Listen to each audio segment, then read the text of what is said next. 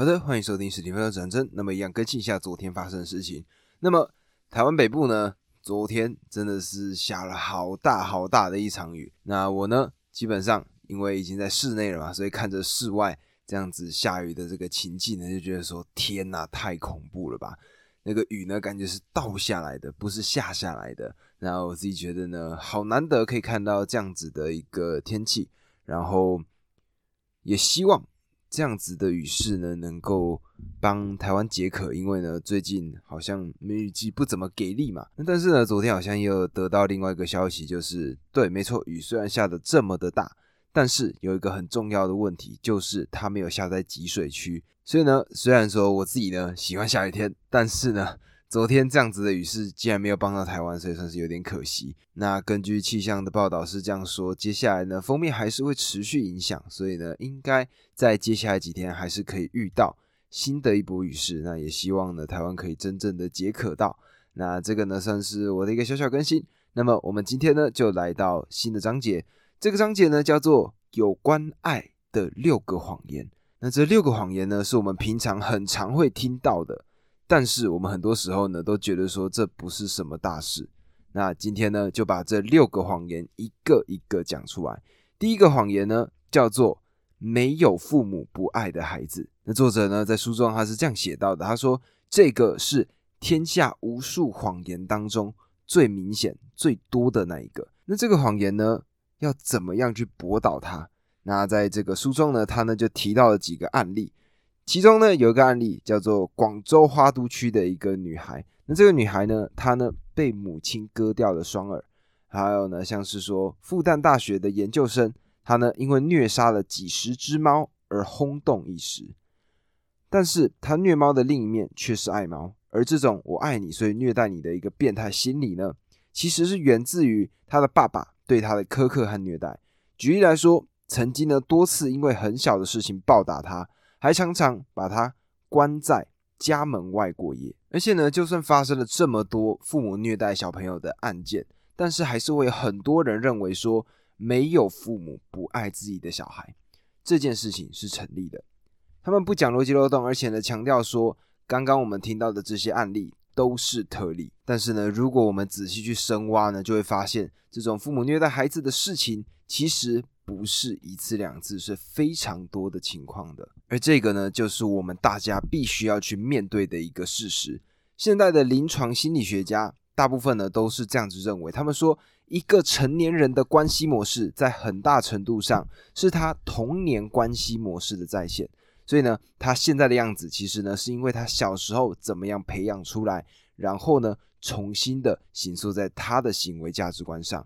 如果说一个人没有什么理由的残忍虐待甚至杀害其他人，那么可以基本推断说，这个人曾经被残忍的虐待过。那从这个角度上来看呢，最终会展现一个成年人身上冷酷的恶毒，其实就可以去找的就是他童年时候的关系，而且大多数的时候是可以回溯到他跟父母的关系。像刚刚前面那个复旦的大学研究生，他呢不是虐杀了猫吗？那其实呢，这个就是他父亲对待他的方式，他呢把它转移到了猫的身上而已。而且呢，这个事实还有一个很重要的意义，就是很多人控制不住自己，或者冷酷的对待自己的配偶，或者是自己的小孩，或者残忍的对待社会上的其他人。一个非常重要的原因是，他们没有办法面对自己有一个坏父亲或坏母亲的事实。那其实呢，这个呢，就是我们这个社会亚洲人的社会很常出现的一个状况，也就是，即便父母虐待了自己，我们也要认为父母是对的。但是这种理性上的接受不能够遏制他情感上的仇恨，而父母是不能恨的，所以他们把这仇恨转嫁到配偶。儿女或其他的人身上，而这样子的一个转移呢，其实就是非常多其他的恶行的一个基础。那我们呢，应该要怎么样去面对或者说改变这件事情呢？书中的作者呢，他提到的是，我们需要向欧美国家学习，他们呢有一个比较成熟的社会体系来监控父母对待孩子的方式，以及剥夺严重不合格的父母的抚养权。那这个呢，是让我想到的是，好像我们很常会有一个谚语嘛，什么“清官难断家务事”。其实这个呢，就是同样的逻辑。很多时候呢，我们呢，因为亚洲社会嘛，就会觉得说孝道是一个很重要的事。所以呢，因为这个孝道的这个咒语存在，所以呢，大家觉得说，哎，爸爸妈妈对小朋友做了什么事情，基本上是可以理解的。但是这个呢，就是我们最常看见的一个谎言。那么接下来呢，我们就见到第二个谎言。谎言二呢，叫做“我爱你，所以你要听我的”。而作者呢，他是这样提到的：他说，这个是我们社会中最典型的一个爱的谎言。父母用这个谎言控制了孩子，老师用这个谎言控制学生，男生用这个谎言控制女生，女生也用这个谎言去控制男生。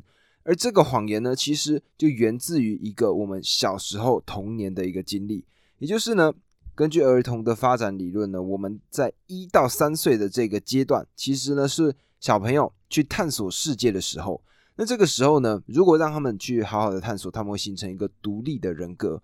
但是如果大人忍不住要帮小朋友完成任务的话，那就会导致小朋友出现了很多问题。大人呢就想说，哇，这些小朋友呢这样子走路太痛苦、太辛苦了，所以呢帮他把东西捡起来拿给了他。那在表面上来看，大人们是为了安全、为了爱小朋友，严重妨碍了小朋友去探索世界的努力，并且到孩子长大之后。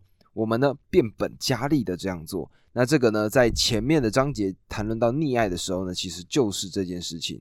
那帮小朋友呢做了一切的难题，帮小朋友做了所有的决定。当孩子拒绝接受的时候，就用爱的名义强迫小朋友接受。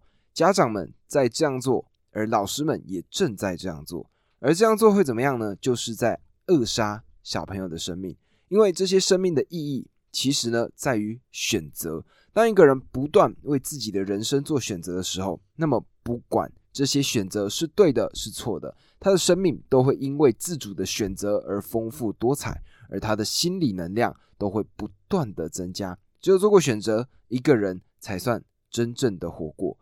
而现在呢，有很多的父母其实呢都替孩子决定生活，老师替孩子决定学习的情况，这种事情呢越来越激烈了，而小朋友的反抗呢也越来越强。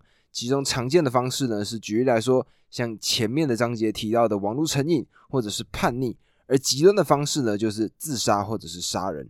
那么面对到这样子的事情，我们应该怎么做呢？心理师是这样说的：他说，放手，给小朋友自主的空间。这个呢是谎言二的一个解决方式。第三个进入到第三个谎言，这个谎言呢叫做“我爱你，所以我们不分离”。那么这个呢是大人。常常会借着爱的名义而强迫孩子和自己黏在一起，这个呢也是亲子关系当中常见的一个谎言。那作者呢他就提到了一个妈妈，他收到的这个妈妈写过来的信，信中是这样讲的：他说儿子呢上了中学之后，再也不肯跟他说心里话，他没有办法知道孩子想什么，很焦虑。那这时候呢，作者就回信说，这个是青春期的必然特点。孩子必然要刻意跟父母保持一定的距离，那样才能保证自己的独立空间。当爸妈的没有必要去做孩子肚子里的蛔虫，什么都要知道。那其实呢，仔细的去探究这封信，就会发现说，和孩子黏在一起不分离这个要求，其实根本就不是儿子的需要，而是这个妈妈的需要。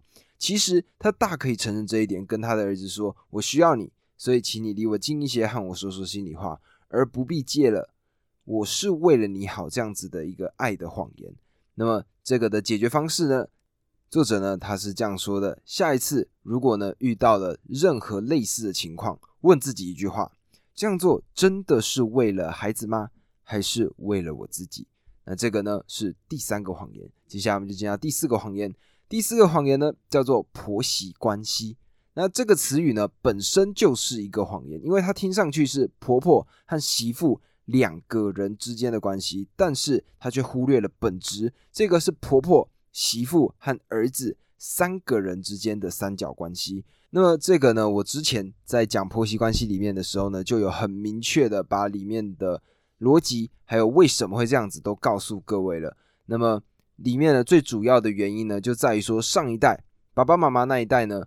因为丈夫呢，可能对于妻子的关注较少，而妻子呢，就把他的心力全部投注在了自己的儿子上。那等到儿子长大之后呢，他必须要去跟其他人在一起嘛。那这个当妈妈的呢，就会觉得说，诶，原先一个跟我这么接近的一个人，怎么会有第三者的介入？那透过这样子的一个介入呢，他就觉得说不对啊，我原先要的不是这样子，所以两个人呢，最终就会吵起来，就会有嫌隙。这个呢，就是所谓的婆媳关系。那么要怎么做呢？作者呢是这样子说的，他说。婆媳关系是一个谎言，三角关系才是真相。而作为三角关系核心的儿子，是调解婆媳关系的最佳人选。那么这个呢，就是儿子的责任了。下一个进到谎言五，这个谎言五呢，就是两个字，叫做嫉妒。表面上呢，看上去嫉妒呢是一个三角关系，我因为你喜欢另外一个人而吃起了另外一个人的醋。但是实际上，其实嫉妒这个东西常是一个借口，目的呢是为了控制情侣、伤害情侣，或者从根本上来说，是为了转嫁自己的自卑感。那么，瑞士的心理学家维雷纳卡斯特他曾经这样说：“他说，嫉妒狂的自我价值感太低，他们因此非常的需要用嫉妒将这种不好的感受转嫁出去。对他们来说，嫉妒的意思就是。”不是我搞砸了我的生活，而是你把我的生活搞砸的。再加上，因为根本不愿意面对自己超低的价值感，他们甚至都不能承受恋人对自己的直接否认，而非得需要一个三角关系，也就是不是我让你不喜欢，而是另一个人让你不喜欢我。这样一来，就有了两个人去承受他转嫁而来的自卑感。在刚刚的第一个谎言里面呢，其实我们就有提到嘛，将童年跟父母的关系中产生的恨转嫁到其他关系上是非常常见的一个状况。嫉妒也是这个道理。那些常吃别人醋的人，你可以在他和自己的父母亲的关系中找到答案。除此之外呢，嫉妒狂常常强迫情侣断绝一切的关系，最终。只跟他一个人交往，这常常是因为他曾经被父母严重的抛弃过，所以他现在要让他断绝一切可能的三角关系，从而牢牢的控制住这个新的父母，以防自己再被抛弃。而且他会用强大的意志实现这一点，有些时候甚至会使用暴力，从而给情侣造成巨大的伤害。那么要怎么解决呢？一样，重新去回归自己过去。童年的时候发生的事情，那把童年的事情解决了，现在的事情就会迎刃而解了。那么，我们来到第六个谎言，也就是今天的最后一个谎言。这个谎言呢，叫做“爱是为了幸福和快乐”。这个呢，是关于爱情的最大的谎言。爱情，尤其是激情式的那种爱情，让你非常有感觉的爱情，它真正会让人动人的地方，其实并不是幸福和快乐，而是强迫性的重复。什么时候会有激情式的爱情诞生呢？答案就是当童年的现实关系模式和理想关系模式同时在线的时候。我们不会平白无故的对一个人产生强烈的感觉，那感觉呢，一旦诞生的时候，就必然有它的道理。用一句话来说，就是你的灵魂深处认为那个人就是答案。它呢，既是让你强迫性的重复的答案。也是解开你的强迫性重复的答案。这种强迫性的重复呢，有非常大的诱惑，这也恰恰是激情式爱情的诱惑。本来一次激情式的爱情是治疗自己童年创伤的最佳的时候跟机会，因为它会完美的再现童年关系模式的绝大多数的感觉，可以让自己借此意识到自己的诸多问题，然后才有可能去解决他们。不过，很多人在激情式爱情中拒绝反省，认为。爱情当中的问题一定是对方的问题，就像童年的时候他完全无能为力，所以呢，只好归咎于父母一样。因为这种心理，很多人在激情式的爱情中得不到治疗，最终只是一次简单的强迫性重复。那比较经典的例子呢，其实就是例如说美国之前的总统，名字呢叫做比尔·克林顿。那媒体呢找出了他数十个情人的照片。从这个相貌上呢，基本上可以分成两种，一个呢像是希拉蕊这样子的女强人，而另外一种呢像是 Lewinsky 那样子的女生。而且呢不止如此，即便走入婚姻的爱情，也并非是因为幸福和快乐才走到一起。强迫性重复的威力非常非常的强大。我们经常呢可以在自己和别人的生活中发现，某某娶了一个妈妈，而某某嫁给了一个爸爸。这个呢，在前面家会伤人的章节，其实就讲到很多类似的案例。这种强迫性重复的魅力呢，绝对强过幸福和快乐的诱惑。那举例来说呢，其实美国就有过类似的案例。美国的一个女孩子呢，她呢嫁给了一个死刑犯，这种选择也是强迫性重复的一种。因为呢，她爸爸是一个坏蛋，也就是她呢是一个罪犯。那她童年的时候呢，和其他有坏蛋爸爸的女孩一样，希望能够改变爸爸，让爸爸爱自己，好好的对自己。但是这种改造失败了，爸爸丝毫没有改变，还是虐待他。所以呢，他将这种改造的梦想压在了内心的深处。等他长大之后呢，再看到一个特别像爸爸的坏蛋的男人，就会心生摇曳，动心的不得了。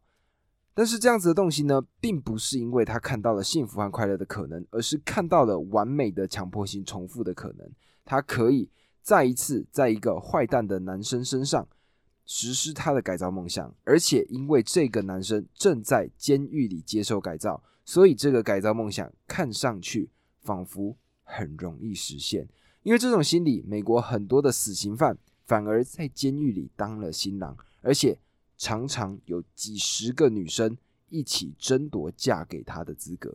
那么这个谎言要怎么解呢？作者呢是这样子说到的：他说，关系，尤其是亲密关系，是心理活动和心理需要的核心。爱则是亲密关系健康流动的最高原则。我们呢都懂得这个点，但可惜的是，有太多的错误假借了爱的名义，结果使得关于爱的谎言在这个世界上大肆横行。